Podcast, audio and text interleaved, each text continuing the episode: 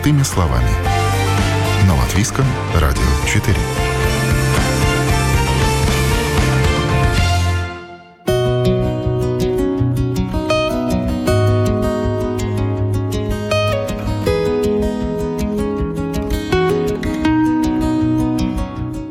Сеньке шапка, не руби с плеча, семь раз отмерь, один отрежь. Все эти пословицы и поговорки, может, и работали когда-то давно, во времена наших бабушек и дедушек, но сейчас, когда мир меняется не по дням, а по часам, и последствия этих перемен предсказать нет никакой возможности, народная мудрость утратила всякую актуальность. Все просчитать невозможно. Развод, болезнь, кризис, безработица, общая политическая напряженность и экономическая нестабильность приключиться может любой форс-мажор. В наши дни легко представить ситуацию, когда сегодня ты хорошо зарабатываешь, взял ипотеку, машину в рассрочку, катаешься по всему миру и соришь деньгами, а завтра вдруг оказался у разбитого корыта без работы и наедине с непогашенными кредитами. Вы слушаете программу «Простыми словами». Меня зовут Яна Ермакова, и сегодня говорим о том, как достойно и с наименьшими потерями выйти из непростой жизненной ситуации.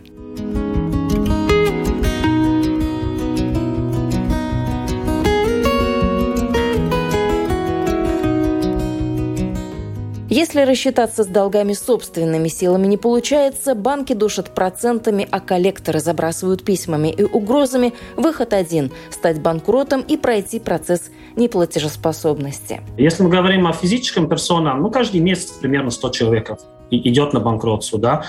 Так что это сегодняшняя такая статистика на 2022 году, да. Я думаю, с каждым месяцем и в следующем году будет на 2-3 раза больше. Не сказать, чтобы этот прогноз юриста по вопросам неплатежеспособности Матиса Готманиса был обнадеживающим. В свете последних событий, если затягивать пояса будет уже дальше некуда, работа у него заметно прибавится. Сегодня, конечно, чаще всего мы сталкиваемся с физической банкротством, да, а не юридической банкротство. Да? Банкротство – это серьезное дело. Это не будет просто так списывать долги или кто-то меня освобождает от долгов. Да?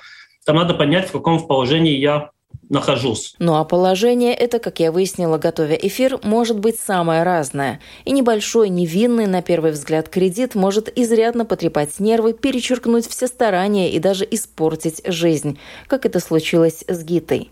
С годовалым малышом на руках она осталась без квартиры, без средств к существованию, но с кредитными обязательствами, абсолютно не понимая, как же быть дальше. А, ну, у меня было так, что в, в эти хорошие, как тогда называли, жирные эти времена у меня были две работы, и я, ну, как бы взяла ипотеку, и чтобы, ну, свою квартиру жить. И тогда, через пару лет, тогда, когда этот кризис э, начался, э, тогда я, ну, как бы, ну, э, у, меня, у меня не было выбора. Я потеряла, потеряла обе работы, и у меня уже ребенок еще был. И там уже надо было думать, э, не, ну, надо было уже, ну, э, ну, как бы выбирать, или, э, или ребенка кормить, или за кредит платить. Ну, и тогда я, как бы, ну, поняла, что все, я больше платить не могу. Целых 12 лет Гита, как страус, прятала голову в песок, как умело своими силами пыталась справиться с финансовыми трудностями, но тщетно. Штрафные санкции росли в геометрической прогрессии. И только когда положение стало совсем безвыходным, пришлось решать вопрос радикально вообще это было ну страшное время, потому что э, все было, ну все банковские эти счета, все, все абсолютно все было арестовано, и, и на работы какие-то приходили эти бумаги, и, и вообще я думала, что сойду с ума. И только вот тогда, через 12 лет, я как бы ну поняла, что ну надо что-то делать, и, и, и как бы уже ну на, начала это, это ну начала этот банкрот процедуру. Квартира у вас, собственно говоря, осталась? Что с долгом сейчас? Нет, квартира у меня не осталось. Э, квартиру э, судебная исполнительница продала, я ее покупала за тогда за 28 тысяч э, лат, э, это на евро 40, 42 тысячи евро. Эм, продали ее за 3 тысячи евро судебная исполнительница. Я, я осталась без квартиры и с долгом в 40, я не знаю, сколько там тысяч над головой. Начать процесс неплатежеспособности тоже оказалось задачей непосильной. Все стоит денег. И чтобы стать банкротом, нужно еще накопить. Тогда Гите помог знакомый, дал в долг необходимую сумму. Действительно, очень Э, один друг помог, как бы он мне одолжил э, тысячи евро для начала, чтобы я начала это все. Как вы пытались выйти самостоятельно из этой ситуации, когда уже поняли, ну что, вот все, окончательно ничего не получается, надо что-то делать? Ну, тогда действительно было такое страшное время, потому что э, очень много людей оставалось без работы. Я помню эти ужасные очереди возле этих э, рабочих бирж. И я помню, я тогда уже собрала, ну, как бы вещи, я понимала, что э, как бы уже пришла бумага, что как бы, ну, надо банку эти ключи относить, да. Естественно, я сразу собрала вещи, чтобы, ну, на улице не остаться. К маме переехала еще с ребенком на руках. Эм, и как бы я тогда пошла в банк и еще э, ну, старалась э, разговаривать. Ну, я поняла, что там э, с ними что-то пере, пере, пере, сделать передоговор или что, это еще в большее болото залезать. Потому что там надо было эти суммы просто раз...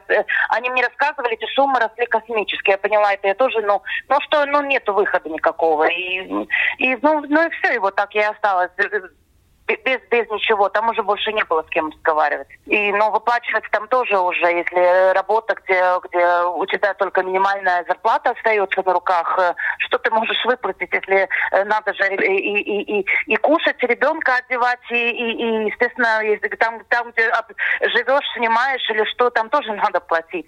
Как бы там уже, ну, без вариантов ничего я не могла сделать. Как вы нашли в себе силы жить дальше и вообще что-то делать в жизни? Я нашла тогда хорошую работу, я, я начала работать, и когда начинается это, эм, э, не, ну, это максимальный процесс, тогда уже никто не может как бы, ну, мой э, ни конт э, заблокировать, ни на работу, ничего, хотя все равно присылали, конечно, такие умники тоже были, э, и, и эм, и тогда вот это вот два года я эту третью часть от всех своих, эм, э, которые, ну, э, все, все деньги, которые э, э, я зарабатывала, э, я третью часть, часть давала. И вот я через два года, тогда я уже вздохнула, естественно, когда это все мне, э, как бы суд сказал, что все, как бы все, я, ну, как бы все с нуля начинается. Я никогда не забуду, как я вышла из суда, взяла эту бумагу, я просто сидела и плакала, потому что я знала, что никто и ничего больше, и, и, и, и, и все, как бы. И все, я, ну, в принципе, по идее, я еще живу в другой стране, переехала, и, как бы я за это время замуж вышла, я, ну, переехала в Швецию, но переехала я сюда уже с этим чувством, что у меня там, ну, все закончено в, в Латвии, что у меня нету никаких ни долгов, ни, ни ничего, потому что, ну, 12 лет ночью спалось очень плохо, когда ты знаешь, ты не знаешь, когда тебе бумаги все время приходят, и на работу приходят, и, и ты и в банке уже как, какой-то пятый судебный исполнитель там уже все заблокировал. Но страшно, конечно, это. А у вас есть какая-то вот сейчас а, боязнь кредитов? А, вы стараетесь ничего вообще в кредит не брать, не связываться с этим а, после вашего ну, такого опыта? После этого всего я скажу одно. Кредитов я действительно боюсь. Лучше заработать, накопить, чем эти кредиты брать. И в-третьих, то, что, ну, первое, это оплатить все, все, все, все. Все, что у тебя там коммунальное или там, я не знаю, что и как. И лучше сидеть э, э, с пустым кошельком, но спать ночью спокойно. Потому что, ну, вот это 12, 12 э, лет ада это было. Я честно скажу, такие варианты были, что кошмар. Когда ты идешь, например, э, с банковской, э, банковской картой, хочешь выбрать там детские, пришли 8, сколько тогда это 8 латов было, да, ну, смешно. И ты подходишь, у тебя банкомат жирает карту, и ты понимаешь, что у тебя что-то не опять что-то не так. Ты приходишь в банк, и тебе говорят, что мы вам выдадим 6 латов, потому что 2 лата мы еще еще берем за то, что мы вам выдаем эти деньги наличкой. Но это, стра- это страшно, это действительно это страшно. С чего начинается процесс неплатежеспособности и как все сделать вовремя, чтобы не доводить до крайностей? Юрист общества Балтайс Бруненекс Матес Гутманес рассказывает о том, что на этот счет говорит буква закона. Если долги превышают 5 тысяч, персона не сможет их оплатить, он имеет право подавать заявление в суд о банкротстве. Да? Сам долг нигде не пропадет. И нету так, что кто-то его, грубо говоря, списывает, да, как иногда люди думают. Эта процедура, э, все начинается с судебным решением в латвийском первом инстанции суд, и все завершится э, с судебным решением. И по факту каждое банкротство э, состоится из двух частей. Первая, значит, процедура банкротства. Значит, если у человека принадлежит имущество, машина, да, это все продается, и деньги разделяются кредиторам. А дальше каждому э, должнику он должен выполнить план для погашения долгов. Это зависит от долга. Если долг не превышает 30 тысяч, это будет один год. Если долг превышает 30 тысяч, но не превышает 150 тысяч, это будет два года. И если у человека серьезные финансовые проблемы, когда долг превышает уже 150 тысяч евро, да, три года. И в это время каждый должник должен получить официальный доход, и одну третью со своего дохода он должен отдавать кредиторам. И по последней юдикатуре, скажем так, судебной практике, если он даже может отдавать больше, чем одну третью, он должен эти деньги платить кредиторам. А потом, уже после выполнения графика, судья уже смотрит, какой был этот э, сначала после процедуры банкротства основной долг, сколько он мог проплатить, пока он выполнил план погашения долгов. Ну и тогда судья принимает решение освободить, не освободить должника от этой суммы. Рассмотрим на примере. Если долг не превышает 30 тысяч евро, а человек в месяц получает 500 евро на руки, то за год по установленному судом графику должник погасит около 2000 евро, и от остальной суммы задолженности будет освобожден. Ну, это как решит суд. Деньги, как мы знаем, любят счет. Именно поэтому есть нюансы. И прежде чем начинать собирать документы на банкротство, все нужно сесть и внимательно просчитать. Я вообще своим клиентам, у которых там долги 5-6 тысяч, ну, я бы вообще не посоветую сделать банкротство, потому что там надо собрать документов, написать заявление в суд, да. В конце концов, тоже одна сумма получается. Но если у человека по факту 7 или 10 тысяч и больше это долг, да, там реально выгодно эту процедуру сделать. Но ты сказал, нужно документов собрать много. А сколько документов? Какая пачка должна быть, какие документы? Справки, которые подтверждают э, материальное положение – ну, я могу просто назвать э, иммиграционная служба, где он задекларирован. С этого зависит суд. Дальше земельная книга, принадлежит, не принадлежит недвижимость. ЦСДД, есть какие-то машины, транспорты, корабли, мотоциклы, да. Дальше обязательно нужна справка от NASDAQ. Есть ценные бумаги, нету ценной бумаги, да. Дальше мы собираем э, налоговое, что он вообще зарегистрирован как налог-плащик. Э, ВСА, соцвзносы, да. Дальше нужно э, с каждого кредитора справка, сколько он должен когда вообще заключен этот кредит. Если, например, э, кредитор односторонно уже расторговал договор, он, скорее всего, будет у коллектора. Может быть, это дело уже дошло до судебного исполнителя. Да? Все эти справки мы, конечно, помогаем собрать, и на основании этих справочек заявление в суд. Ну, за справочками, как ты сказал, стоят большие серьезные бумаги с печатью. Да, в любом случае, да. Да, э, то, что я хочу сказать, что банкротство так сделать за один-два дня, ну, это невозможно. Месяц-полтора мы собираем все необходимые справки, плюс надо еще госплатежи набрать. А сколько это стоит, вот э, процесс неплатежеспособности, сколько обойдется человек? Ну так, чтобы, скажем так, э, всем слушателям, чтобы было понятно, да, если за 2000 можно сделать банкротство, ну, скажем так, от 2000 до 2500, потому что там надо смотреть в зависимости, какая ситуация, да, это нормально, это рыночная стоимость, потому что э, собрать документов – это работа, это все справки, какие-то деньги, э, надо за них платить. Э, дальше заявление в суд – это работа юриста. И госплатежи, которые не меняются, это вознаграждение администратора. Он, э, в закон написано, что две минимальные заплатит. Значит, в этом году это 1000 евро, в следующем году 1200 евро, да. Э, госналог 70 евро, затраты в суд 5,47, да. Так что если у человека, скажем так, банкротство по минимуму, там 2000 надо потихонечку набрать по частям. Ну да, то есть нужно быть довольно состоятельным человеком, в принципе, чтобы пройти вот эту процедуру платеж, не Тут надо понять немножко по-другому. Если человек уже понимает, что оплатить все долги он не сможет, да, он тогда просто перестает или частично перестает кому-то платить, либо не платит полной суммы, э, частично оплачивая, да, но все свободные денежные средства надо тогда, скажем так, отправить на процедуру банкротства, чтобы это все получилось. Нельзя просто так не платить кредитов, не, э, не, э, не собрать деньги на банкротство и просто ничего не делать. Да? Ну тогда, скорее всего, он он сталкивается с судебным исполнителем и заблокированным расчетным счетом. Но собирать как раз эту злополучную тысячу или пару тысяч евро для многих и становится непосильным препятствием, чтобы окончательно избавиться от долгов, сетует Гита. В этом-то и есть суть, почему очень многие люди, э, у которых э, долг, э, все а, а, заблокированы все счета, они не могут начать это осуществить это все, потому что, ну, это тоже сначала это все деньги стоит. Просто мне действительно очень повезло, что у меня был человек рядом, друг, который мне одолжил тысячи евро, и еще параллельно тому, что я как бы платила там, я еще ему отдавала. Гита хоть сейчас и живет в Швеции, латвийские новости читает. Говорит, даже не представляет, с какими финансовыми сложностями придется столкнуться людям с небольшими доходами. Из личного опыта она бы и рада была что-то посоветовать, но что тут посоветовать? Посоветуешь, если денег нет и платить нечем? такие вещи не, надо, ну, как бы решать. Это ну, не, нельзя откладывать, как я, например, 12 лет. Надо как-то идти к, к, к решению и, естественно, начинать этот э, максатный процесс, потому что, ну, я много раз тогда думала, может быть, даже сменить страну или что, но потому что нету выхода. Они и они и там найдут, и даже знаю, как эта процедура происходит.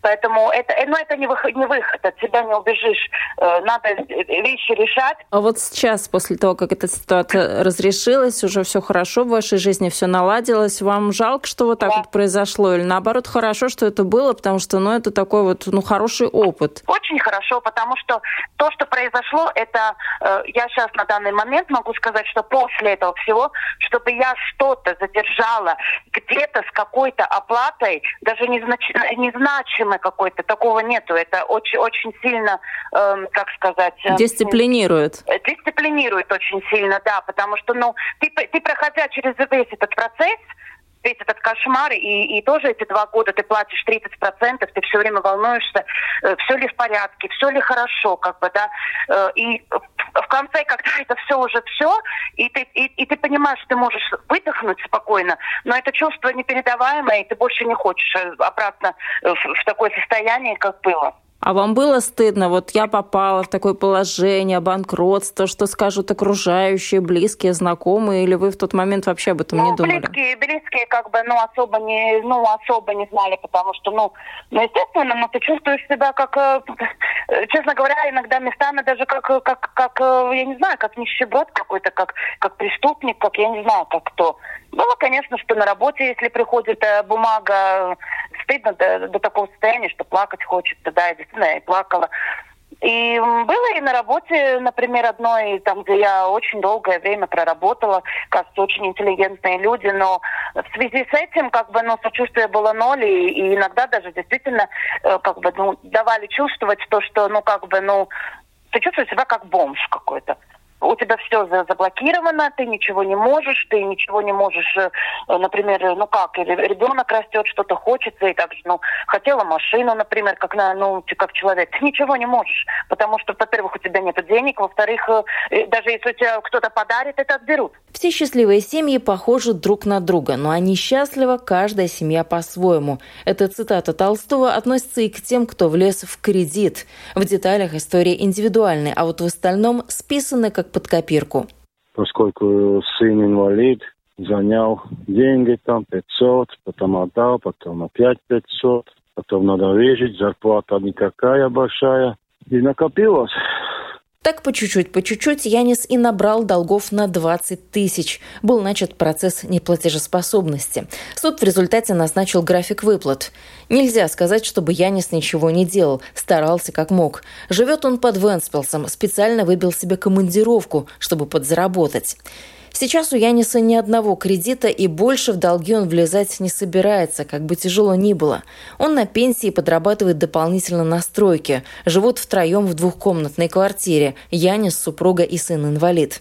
И пока худо-бедно справляются. Но что делать тем, кто окажется один на один с проблемами и без денег? Цены поднимаются в магазине каждую неделю, топливо поднимается, электричество пять раз больше, а, а зарплаты нигде не поднимаются эти люди, которые нет такой зарплаты, больше 400 евро, не знаю, как они выживут. Процедура банкротства появилась не вчера и не сегодня, но за годы ее существования менялись причины, по которым люди оказывались у решающей черты. Если предыдущие кризисы были финансово-экономическими, то нынешний кризис будет носить еще и ярко выраженный социальный характер, отмечает юрист Матис Гутманис. Раньше это все было, скажем так, обосновано на первую экономическую рецессию, кризис, когда был в 2008-2009 году, когда люди, например, купили дом за 150 тысяч, потом начался экономический кризис, не смогли оплатить все эти платежи, стоимость дома упала, там, скажем так, наполовину, на 70-75, да, продавалось на акционе, э, скажем так, за копейками. И первые эти банкротства, первая волна банкротства была, вот, скажем так, именно недвижимость, да. Тогда в 2015 году появились эти быстрые кредиты, когда очень много набирались быстрые кредиты, не смогли оплатить и начали сделать банкротство. Но сейчас у нас что впереди? Э, высокая инфляция, да, когда люди не смогут просто заплатить за электричество, за газ, э, еда, все подорожается, топливо, да. Поэтому будет проблема оплатить и коммунальные платежи, и ежемесячные кредитные платежи. Кому-то просто не хватает денег. И там начинаются споры с кредиторами, да, которые будет в результат такой, что они расторгуют договор, попросят вернуть всю сумму, которую опять человек не сможет сделать, да, но такие будут последствия. Для процесса неплатежеспособности нет разницы, какой именно накопился кредит – по ипотеке, быстрые деньги до зарплаты или автолизинг. В случае Екатерины это был потребительский кредит на стиральную машину и другие бытовые приборы. И ладно бы, если бы для себя, наверное, было бы хотя бы не так обидно. Но нет, взять кредит попросила свекровь. Ну, когда-то еще очень давно, э, еще с первым мужем, его мама стала просить э, там взять в кредит машинку стиральную, там холодильник, и вот, ну, и все, все, все. То есть она постоянно говорила о том, что не на что, и, и как-то я на себя все это набрала. То есть я брала, и был ее человек как... Э, Поручитель, что, наверное, так. Гарант, да, вот гарант был. Она вначале вроде платила, а потом не платила. Мы уже с ее сыном разошлись на тот момент, я была с маленьким ребенком одна и платить мне тоже было нечего. А они росли в геометрической прогрессии, причем там прям вот э, через несколько лет сумма стала намного больше. И когда я начала выплачивать, то есть я частями выплачивала, а он становился все равно больше, больше, больше, больше. Четыре кредита Екатерина честно выплатила. Потом уже со вторым мужем понадобилось взять еще один кредит, и тут произошло непоправимое. Пару ограбили. Отдавать в одночасье оказалось нечем. И на семейном совете было принято решение подать на семейное банкротство. При этом муж уже остался без работы, их на, их на работе стали сокращать. Когда началась вот э, какая-то ситуация, тогда уже он работал на порту, и очень много они как раз вот с Россией начали отношения какие-то тогда, и очень много уже работы не было практически, и вот его сократили. И то есть, да, они понимали, наверное, что выхода другого нет, как идти на банкротство. Ну, или потому что эти долги начнут расти, расти, расти, а у нас, ну, как бы уже было трое детей, и у нас не было другого выхода. Ну и как для вас прошел этот процесс, и в итоге что с этим долгом вашим а, получилось? Семейное банкротство, оно дает плюс в том, что ты платишь один раз администратору, судебному администратору, ты платишь один раз, там, что-то в районе тысячи евро, что ли, там, я не помню, или 800 чем-то евро. То есть не с каждого, а с семьи тогда. То есть, ну вот эту тысячу евро мы сэкономили. Ну и плюс юрист тоже делал какие-то скидки, так как нас было двое, да. Мы практически сами ничего не делали, все делал он.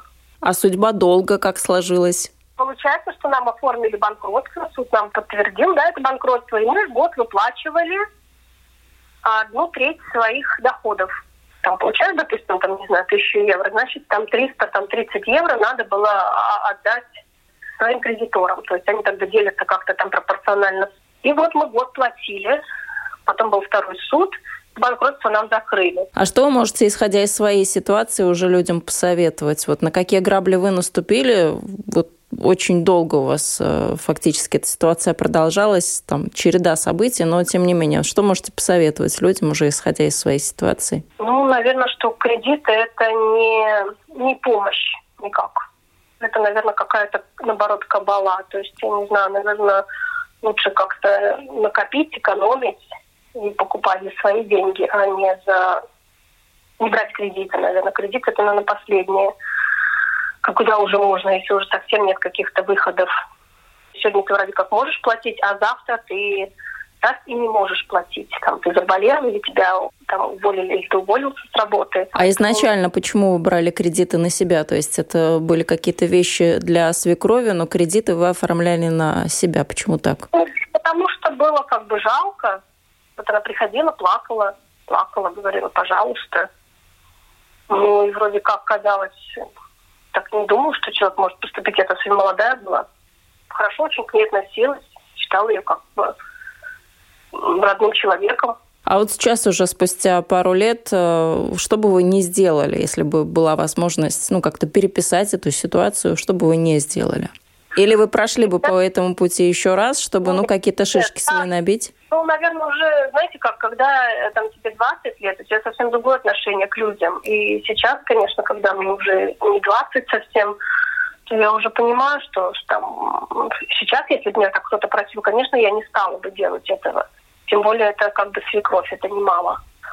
А тогда мне казалось, ну как, ну помочь надо, там человек без холодильника, человек без стиральной машины, человек там сломалась у нее машина, возьми.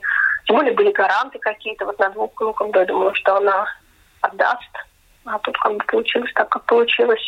Ну и сейчас она вам как-то благодарна за то, что все выплатили, что да, никто, нет, все без долгов? Нет, я с ней не общаюсь с того времени вообще. И те кредиты, которые были на гарантии, они так на гарантии остались. То есть они, не, ну, они остались все равно. То есть тогда эти, они пришли гаранту. Как мы уже выяснили, под статью о неплатежеспособности попадают кредиты и банковские, и небанковские. А вот что списать точно не получится. От чего нельзя освобождаться, скажем так, в банкротстве? Это будет, во-первых, э, алименты, административные штрафы, компенсации по уголовным делам. И также, если человек, например, сделал аварию, э, это будет страховка, да, но такой мы не можем списывать. Э, очень интересная такой э, ситуация была только что недавно, знаешь, можно взять, кататься на этих аренд, арендовых машинах, да, и напротив там э, министерства, там было, когда машина там развернулась, ну и перекрыла дорогу, да, у человека, оказалось, не было водительские вообще утверждения, да, а он как-то взял на другого человека эту машину и сделал аварию, да. Сейчас у него там посчитали, эта компания, там договорный штраф плюс э, смета о машине, ну, за ремонта, да, там примерно 10 тысяч евро, да. Вот такой долг в банкротстве списывать невозможно, потому что это было это несанкционированное действие, да, которое никак не, не сходится. Да.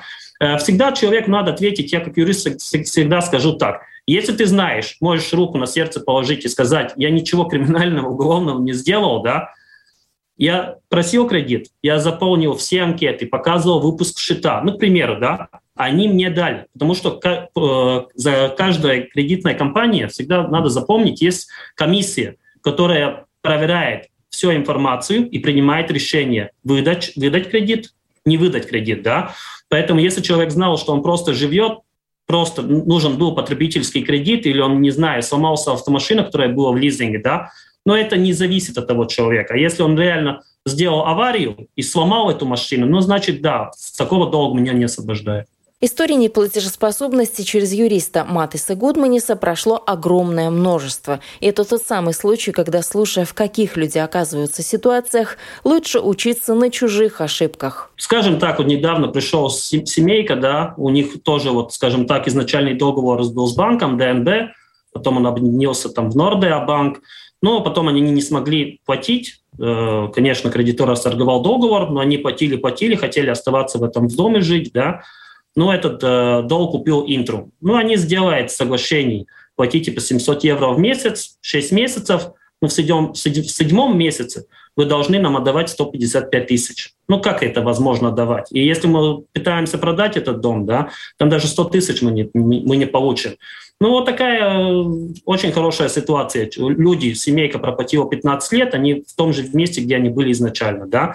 Это одно. Ну, дальше очень много до сих пор приходят люди, скажем так, с кредитами, когда латы еще были. Мы же знаем, что 2014 э, года, 1 января у нас официальная валюта в Латвии евро, да, но очень много еще приходят люди, когда брали э, кредиты в латах, да. Эти аренд, арендовые машины нет, вот этот лизинг машины, да, Мого, к примеру, да, ренты, да, примеру, все эти, э, скажем так, места, где ты можешь за 120-150 евро взять, э, взять машину в лизинге, никто не проверяет твою кредитную историю, да, они там покупают машину как-то с техосмотром, да, ну, прошли там 6-7 месяцев, ржавчина, да, не знаю, проблема с, с двигателем, да, ну все, машины больше нету, а лизинг, который эту машину он брал за 4-5 тысяч евро, он сейчас должен отдавать 10-12 тысяч, потому что когда человек заключает договор, он вообще не прочитает. Поэтому я бы посоветовал всегда перед тем, как что-то подписать, да, подумать, у меня есть, скажем так, подушечка дома, тумбочка, где я могу взять и потом, если что, отдавать, чтобы не было такая ситуация, что опять у меня заблокированный расчетный счет, я не могу получить полную зарплату, я не могу, не могу помогать семье, да, и я не могу оплатить все эти долги, и все, я вынужден просто подавать на банкротство. Да? А как люди переживают все то, что на них обрушилось? Как они эмоционально справляются с ситуациями, что им придется расстаться с машиной, с квартирой, с домом, или просто на них висит огромная сумма? Да, я годами работаю с этой ситуацией, да, э, скажем так, с каждым годом сложнее и сложнее э, успешно пройти банкротство, потому что сейчас, во-первых, везде в рекламе стопроцентное банкротство, платите нам деньги, мы вам поможем, но в конце концов, что там получается? Ничего там не получается, да? Поэтому тщательно надо проконсультироваться с юристом, вот человек приходит, он хочет сделать банкротство. Я ему спрашиваю, ну как там за последние три года? Вы играли азартные игры? Один мне говорит, нет, не видно, я не играю, да? Там не будет проблем с таким человеком. Если человек взял потребительские кредиты с целью уже играть азартные игры, или он покупал криптовалюты за последние там, 2-3 года, когда в прошлом году они упали на 50-70%, да, но не будет. Это сделка очень высокого риска. И там, скорее всего, судья скажет, что ты сделал повреждение своим кредиторам или ты сам довел себе до банкротства. Да? То, что я хочу сказать, не каждое банкротство завершится даже у меня успешно. Поэтому мы сначала с клиентом переговорим все эти вопросы, посчитаем, насколько это реально, и тогда только должник принимает решение сделать, не сделать пробовать, не пробовать, рисковать, не рисковать, да, потому что это только не зависит от самого должника, но это от администратора, которого назначает в процессе. Сейчас у нас в Латвии 155 администраторов, да, я бы не хотел сказать э, хороший и плохой администратор, но один администратор очень тщательно проверяет все эти сделки, да, есть, конечно, администраторы, которые и так формально относятся к своим работе, да, но закон для всех один. И надо, конечно, смотреть суммы, да, потому что есть судебная практика, да. Только что вот очень интересное дело, у меня было такой случай, э, мне девушка за последние три года играла в лото, супер бинго. Ну, она играет там 1, 3, 5, 7 евро. Но за три года, когда проверяется выпуска, насчиталось там по 200 евро, да, с которых она там вернула обратно 150. Убитки 50 евро. Администратор, тоже не будем говорить имя, фамилия, да, пишет судью, что она азартно играет очень часто эти азартные игры, да, надо закрыть процедуру банкротства. Но я, конечно, судью все объяснил. Во-первых, когда она играла этот супер бинго, она проплатила все эти платежи. У нее оставалась какая-то копеечка, ну, под 100 евро в месяц. Но она ну как, пробовала, может быть, выигрывая какую-то сумму денежек, отдаю какой-то долг, ну, к примеру, да, но не было так, что она и, и, взяла кредиты, да, играла супер бинго. Да? Ну, не было такого. И, конечно, судья отрицала заявление администратора о том, чтобы э, э, закрыли процедуру банкротству и дали выполнить план погашения долгов. Да. Сейчас грядет ситуация, когда, в принципе, будет не до азартных игр под вопросом, сможем ли мы справиться с бременем коммунальных платежей и других обязательных выплат. Насколько это может стать серьезным поводом, чтобы начать думать о банкротстве? Ну, во-первых, надо понять, что это будет проблема не для тех, у которых ничего нету, а именно для тех, у которых что-то принадлежит. Да? Вот, например, дом или квартира. Я бы сказал, что проблема с коммунальными платежками, она никогда не исчезла она уже проблема с, э, с предыдущей кризисе. Рига с нами парвaldnieks должники очень много, мои клиенты, да. Э, логика такая, человек, если делает банкротство, тогда во время банкротства продаются все активы. Дом, квартира, машины и так далее, да. Там люди не хотят потерять свое единственное жилье, или даже у него есть 2, 3, 4 квартиры, да, он не хочет их э, потерять, да. Поэтому, ну, скорее всего, что человек сделает? Он, во-первых, если не сможет заплатить, скорее всего, подает под залогом эту квартиру, ну, недвижимость, скорее всего, оплачивает коммуналку. Ну, дальше вопрос, он сможет выплатить кредит, да. Если не сможет выплатить кредит, тогда вот окончательный э, дело это банкротство. Ну, надо разумно посмотреть, да, потому что иногда тоже люди брали там, например, мне надо было там 500 тысяч евро. Он бы мог в своем в банке взять нормальный потребительский кредит под нормальным процентом и потихонечку выплачивать. Нет, человек брал вот этот быстрый кредит, не посмотрел вообще, какие там проценты, да, и потом не смог оплатить первый кредит. Он берет второй кредит. Чтобы оплатить второй кредит, он брал третий кредит, сделал такую вертушку, и в конце концов у него там долги на 4-5 тысяч, и он эти деньги в руках не держал, да. Поэтому надо 7 раз померить, да, и один раз сделать. И если что-то непонятно, как поступить в ситуации, лучше проконсультироваться с юристом. Все. Но это мы говорим о людях работающих. А если речь идет о пенсионерах и безработных, как в этом случае? Видишь, если мы говорим о банкротстве, мы говорим не только так. Работаем, зарплата. Мы, э, в закон написано доход. Доход может быть и зарплата, и способие, и пенсия, не знаю, биржа, к примеру, да, Поэтому там смотрится, у меня много клиентов были пенсионеры, да, которые тоже набрались, например, там быстрые кредиты, чтобы помочь там семье кому-то, да. Поэтому если там, например, пенсия человека не превышает 500 евро, он тоже может сделать банкротство. Никакие проблемы. 166-67 в месяц, да, и выплачивает. Только надо смотреть, для каких целей он брал вот эти кредиты, да, и как вообще развивается эта ситуация, и почему он хочет пойти на банкротство, да.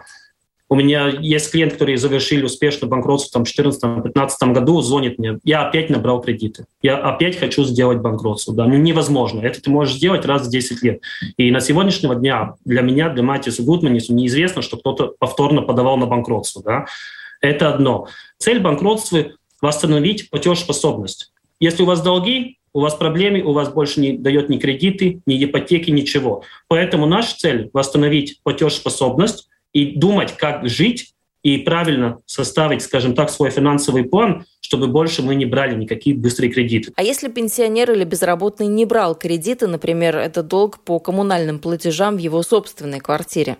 Квартира, дом – это какой-то актив за пару, как минимум 10 тысяч евро, да, там, скорее всего, надо просто сначала переговорить с кредитором, да, как-то всегда мы можем заключить какое-то соглашение, ну, по частям, частично оплатить этот долг, да, просто не допускать до того, чтобы это дело дошло до суда. Поэтому всегда надо запомнить, надо ответить, надо поднять телефон, надо думать, как я могу это все оплатить. То, что нам сейчас государство обещает, там, я бы не сказал деньги, да, но какие-то маленькие деньги для того, чтобы человек мог бы грану, гранули там купить, там, э, э, отопление и как-то помочь, да, это не помогает. Это мы уже знаем сегодня, что это не помогает. Поэтому я думаю так, надо дождаться вот весны, весной, когда вот закончится вот первое, скажем так, первый такой тяжелый год э, отоплений, тогда посмотреть, какой долг. И, может быть, если возможно сделать этот выравнивать этот платеж, ну, когда одна сумма течение года одного идет, но тогда за летний период опять стараться оплатить, да.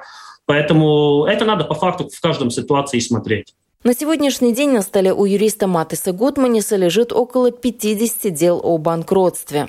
Если мы смотрим, сколько дел было за этих последних год, да, ну, больше, чем тысяч, да. Банкротство, это, скажем так, я как всегда смеюсь, мы полгода будем знакомы, да. Пока мы набираем нужную сумму денежки, пока мы набираем этих документов, пока мы Э, доводим все до суда, чтобы назначали администратора. С одним администратором все хорошо, сам должник сам справляется. В другом деле какие-то споры начинаются, когда он хочет закрыть процедуру банкротства. Дальше выплата графика. При завершении, может быть, тоже нужна помощь юриста, потому что то, что мы выплачиваем план погашения долгов, не, означает, что сразу вас освобождает от долгов.